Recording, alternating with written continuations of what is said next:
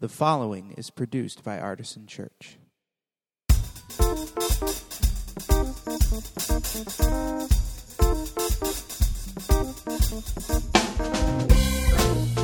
Welcome to the Artisan Church Podcast, a weekly broadcast of Artisan Church in Rochester, New York. To learn more about Artisan Church or to support the ministry, visit www.artisanchurch.com.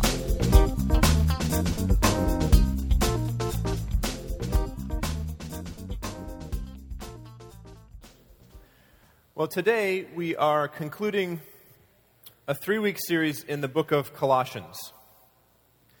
And you probably remember, if you've been here for the previous two weeks, that this is a very simple approach to the book of Colossians, very scientifically. I just chose the, my three favorite passages from the book of Colossians and uh, have written a sermon about each of them. So it's not, it's never been intended to be a uh, systematic verse by verse Bible study, but I think the book of Colossians contains some really beautiful passages, some of the best biblical prose that, that is out there. And so far, we've looked at two of those really beautiful passages of, of biblical prose. You remember week one, we looked at that creed or hymn from chapter one that talks about how Jesus is the image of the invisible God. And then last week, in the second week of our series, we looked at uh, the statement that Jesus had disarmed the rulers and authorities and made a public example of them, made a mockery of them. And uh, Paul said that therefore, you should not let anyone condemn you on matters of food or drink or following the specific rules of the Jewish legal system. And this week, we're going to look at a third passage um, from the book of Colossians that I think is a, a third really beautiful section of prose. And it, starts actually about midway through chapter 3, but I want to start at the beginning of that chapter so that we hear the background for, for the part where it gets really good. Um, and so, what I'd like to do is read the beginning of that passage. And if you'd like to follow along with me, you can use the red Bibles that are under your chairs, or you can use a Bible that you brought with you. It's Colossians 3. We're going to start in verse 1. Uh, and if you are using the red Bibles, it's on page 957. It's also always okay just to simply listen if you prefer to do that. Uh, and by the way, something else I haven't mentioned in a while these, these red Bibles are not only for use during our service, but if you don't own a Bible, would like to take one home with you, please feel free to take one of these red Bibles. If you have a friend who wants a Bible, you can take one of these as well. Um, we have um, plenty of them to go around. So let's look at the beginning of Colossians chapter 3. So if you have been raised with Christ, seek the things that are above, where Christ is, seated at the right hand of God. Set your minds on things that are above, not on things that are on earth, for you have died, and your life is hidden with Christ in God. When Christ, who is your life, is revealed, then you also will be revealed with him in glory. Put to death, therefore, whatever in you is earthly fornication, impurity, passion, evil desire, and greed, which is idolatry. On account of these, the wrath of God is coming on those who are disobedient. These are the ways you also once followed when you were living that life. But now you must get rid of all such things anger, wrath, malice, slander, and abusive language from your mouth. Do not lie to one another, seeing that you have stripped off the old self with its practices, and have clothed yourselves with the new self, which is being renewed in knowledge according to the image of its Creator. In that renewal, there is no longer Greek and Jew, circumcised and uncircumcised, barbarian, Scythian, slave and free, but Christ is all and in all. So, okay, let's, let's stop there for a minute. And I wonder does anybody see a contradiction in the passage of Scripture that I just read with the passage that we looked at last week, if you were here last week? John.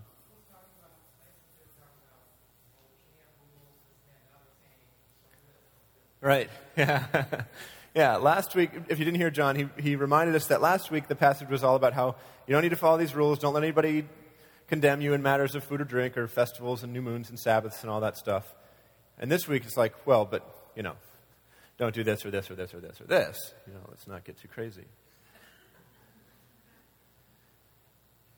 How do you make sense of that? Is this one of those areas where, where people have a legitimate criticism of the Bible and say it just contradicts itself left and right? Or can we make that agree with itself?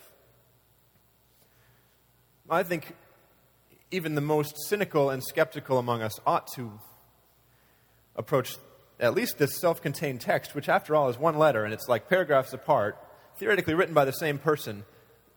I think we owe it to the text to say, okay, this has to make sense somehow. If it seems like a contradiction, you know, we've got to think a little harder. Um, now, you could make a different argument about stuff that was written at different times by different people. If that contradicts itself, we have a different type of problem that we have to look at. But within this self contained passage of Scripture, you know,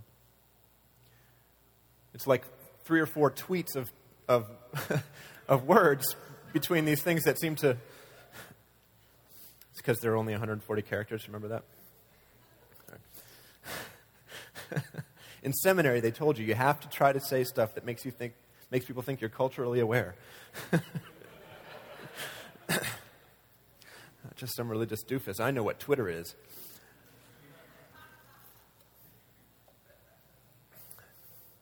I think in order to understand this apparent contradiction, we, we need to get a little bit theological. I'm sorry, but we have to do it. I think what we're seeing here is the difference between what theologians would call justification and sanctification. And to illustrate what I, what I mean here, I've um, developed a little timeline that I'd like to show you. So, this is the timeline of your life. Okay? Um, and at the beginning would be birth. Before you're converted, all the things that happen in your life, up to the time of if you become a Christian when that happens. And what does the text say about that time before we were saved? It says, I don't remember. when you were living that life, right? Talking about the time before. That was before your salvation, okay? Now, what theologians call the moment when you are made righteous, when, when you receive the salvation that Christ offers, they call that justification.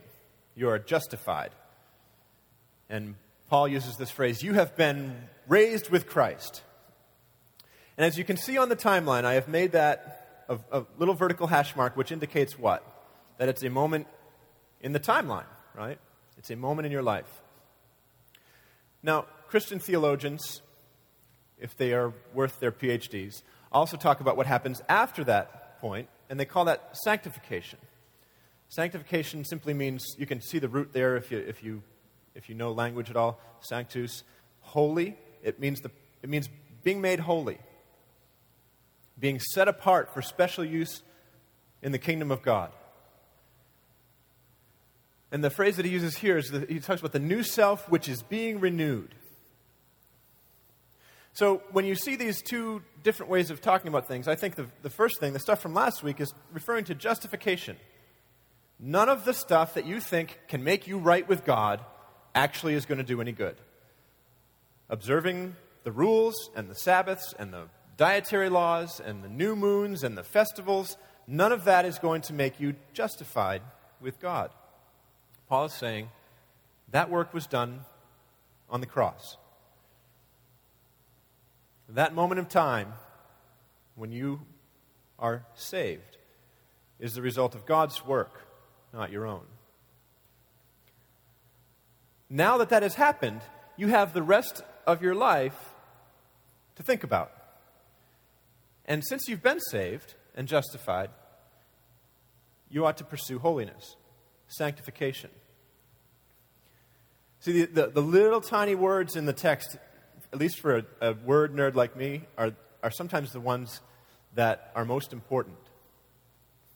Did anybody take foreign language in high school? I think at this point it's pretty much required. I had this really wacky French teacher, and um, nobody takes French because everybody takes Spanish because that makes sense. But in Maine, if you don't speak French in the summertime, you can't tell the tourists from Quebec the wrong way to get to Old Orchard Beach.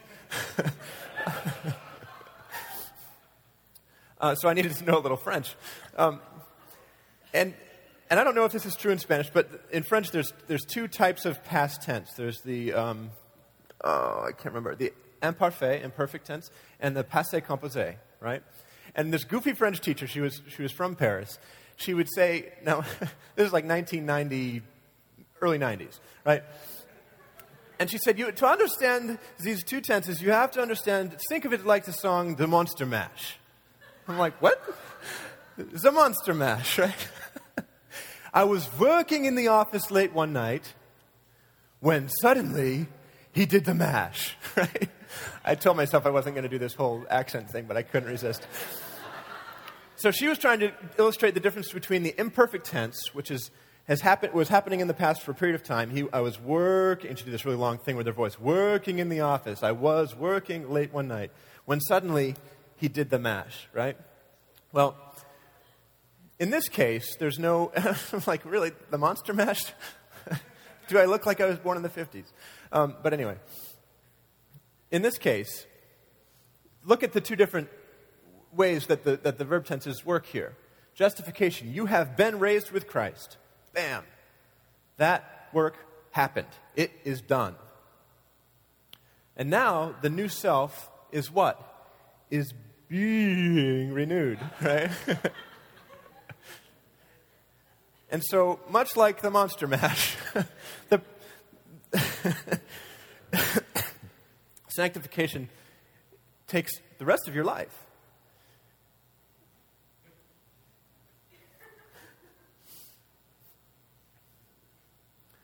So the new self is being renewed. And then in, verse 11, in that renewal, there is no longer Greek and Jew, Gentile and Jew, circumcised and uncircumcised, barbarian, Scythian, slave and free, but Christ is all and in all.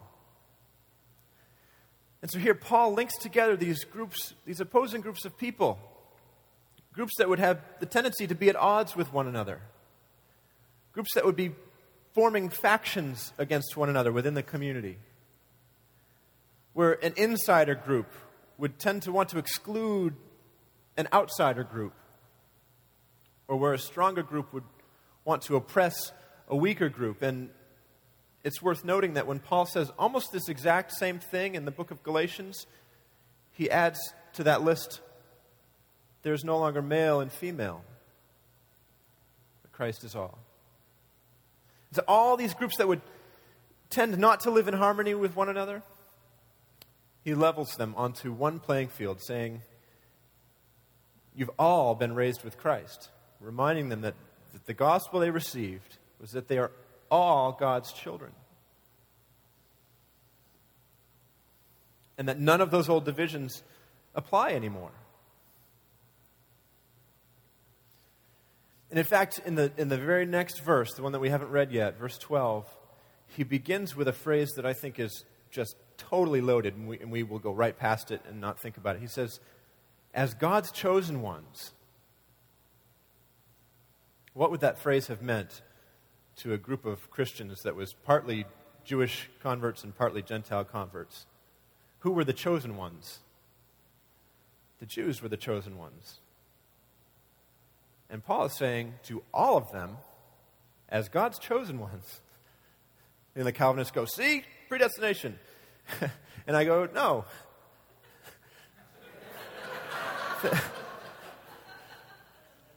we are all the Jews. We're all the people of God. We're all his children. It levels that playing field. And so let's read the rest of that passage and, and you might want to just sit back and, and close your eyes and listen to this because this, this is where I think the, the beauty of the text really comes out, and, and it's, it's really wonderful and it's rather challenging too. Starting in verse 12. As God's chosen ones, holy and beloved, clothe yourselves with compassion, kindness, humility, meekness, and patience. Bear with one another and if anyone has a complaint against another, forgive each other.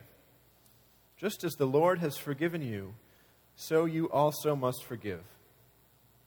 Above all, clothe yourselves with love, which binds everything together in perfect harmony. And let the peace of Christ rule in your hearts, to which indeed you were called in the one body, and be thankful. Let the word of Christ dwell in you richly. Teach and admonish one another in all wisdom, and with gratitude in your hearts, sing psalms, hymns, and spiritual songs to God. And whatever you do, in word or deed, do everything in the name of the Lord Jesus, giving thanks to God the Father through him.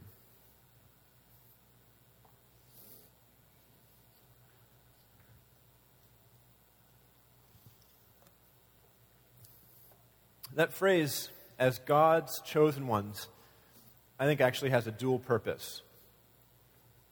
As I said before, I think it connects to the previous section where there's no longer Jew or Greek, slave or free, reminding the Colossian Christians, and then by extension the Christians of, of Artisan Church, that none of us is above any other. We're all God's children, we're all God's chosen ones. And that's the first purpose. I think the second purpose of that phrase, though, is to provide a little, let's say, motivation for what Paul is going to say next. Let me give you an example. If I were to say to you, people of Artisan, as good Christians, you should all give your pastor a really nice birthday gift for his 33rd birthday, which is coming up on Tuesday. what would the purpose of that first few words be? Manipulation. yeah. I like to call it motivation. We could go with shame or manipulation if you wanted to. Listen, this is the work that God has done. This is how the playing field has been laid flat. This is how we are all God's children. And since that is true, since you are all God's chosen ones, here's what I want you to do. Since God has done this amazing work in and among you, you ought to respond. And it's going to take work because the response that God expects from those whom he has raised with Christ is what? Verses 12 and 13. Compassion, humility, meekness, patience, forgiveness. Not exactly the traits that the human race is best known for.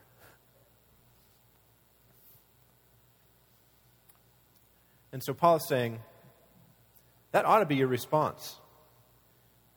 Before you were dead, you have been raised with Christ, and the new self is being renewed. And this is how it works. It's going to take a little bit of effort on your part. Incidentally, can, can you throw the, that full timeline up again for me, real, real quick? Where, where along this timeline does God's grace hit us?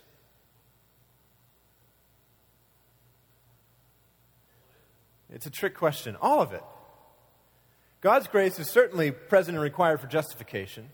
God's grace is certainly necessary for our sanctification. And I believe that God's grace is present beforehand as well. Theologians call that prevenient grace. Grace that comes before, if you can see the Latin root there, prevenient.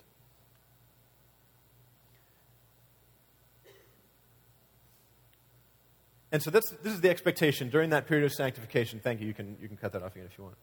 That, that you clothe yourselves with compassion, kindness, humility, meekness, and patience, patience and forgiveness. And I really, I, I love that he uses this particular metaphor of, of clothing. He doesn't say, it's interesting to me, as God's chosen ones, you will naturally be compassionate and kind and meek Anybody who's been around a church knows that that apparently does not happen automatically. You have to make a little bit of effort to clothe yourselves. Now, this does seem to indicate a conscious act of the will. And I like that metaphor. It, it's simple and direct. Get dressed. Right? You don't have to cure cancer. You don't have to change a carburetor.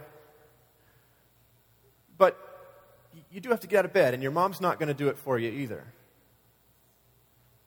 Put on your clothes. Get dressed. Get up. Get to it. and eat your breakfast. we'll get to communion in a minute. That's okay.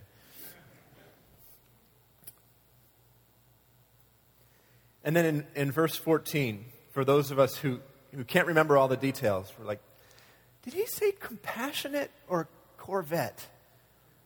I can't remember, but he wants us to be happy, right? I think I'm going to buy a sports car. For those of us who can't remember those details, who just need a base principle to act on, verse 14 lays it out pretty straight.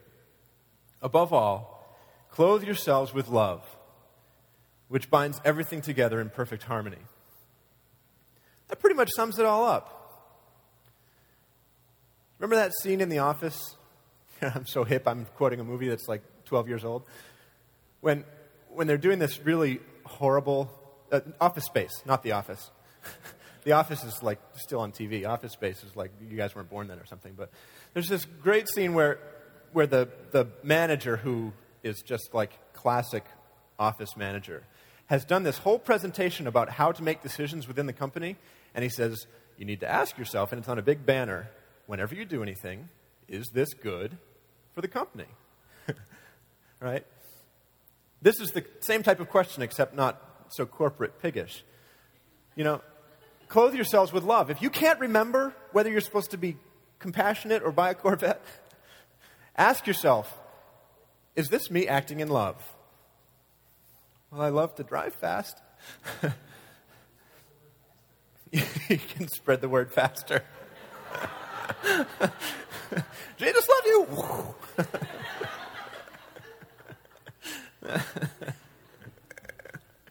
this would be funnier if I didn't actually know pastors who had said, I need to buy a Harley Davidson. It's a ministry tool.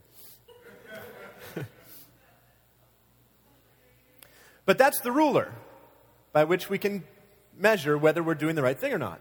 Am I acting in love? That's, that's, that's the Christian version of is this good for the company? Am I acting in love? And if that weren't clear enough, here's one more. The very end of the passage. Verse 17.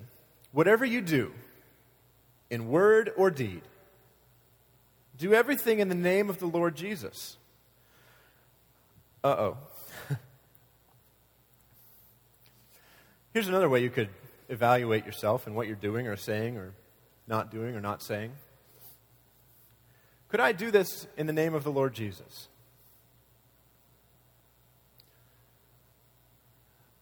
If I actually asked myself that question every time I made a decision throughout the day, I would probably be depressed.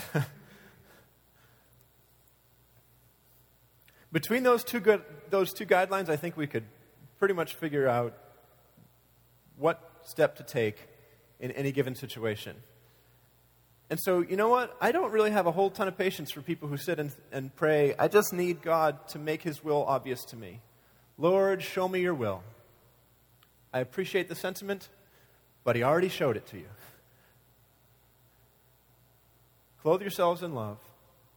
Do everything in the name of the Lord Jesus, and you will be doing God's will. And then you're praying for guidance between one decision or another, perhaps but you at least have pushed the car down the hill and you're rolling, right? You've got some direction.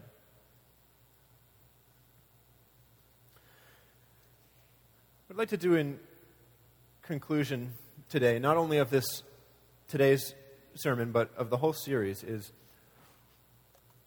to look at um, a very brief quotation from John Chrysostom.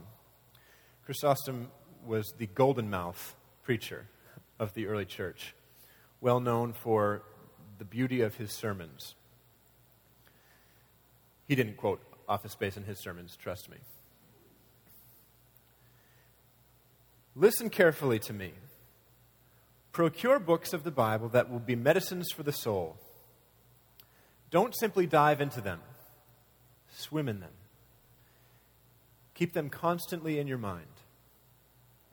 Would you leave that slide up for, for the next few minutes? I think what we've done over the past few weeks is we have dived into, is it dived or dove? We have uh, jumped into the Word a little bit. And I want to give you a few minutes to swim in it a little bit. And you can look back at today's passage, which is chapter 3, verses 1 through 17. You can look at last week's, which was chapter 2, I think it was 6 through 23, if I remember. Yeah. Or you could look at the first week's passage, especially chapter 1, verses 15 through 20. And for the next five minutes, I want you to swim in these books, in these passages.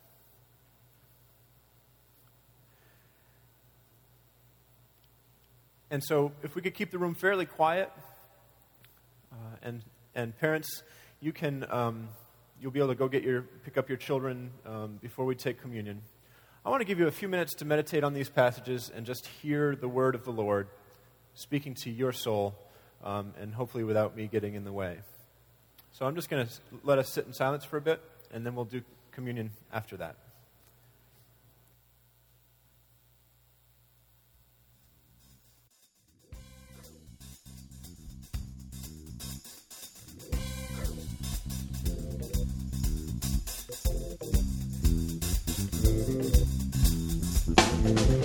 This has been the Artisan Church Podcast. To receive future podcasts, go to www.artisanchurch.com slash podcast or subscribe on iTunes. Thank you for listening.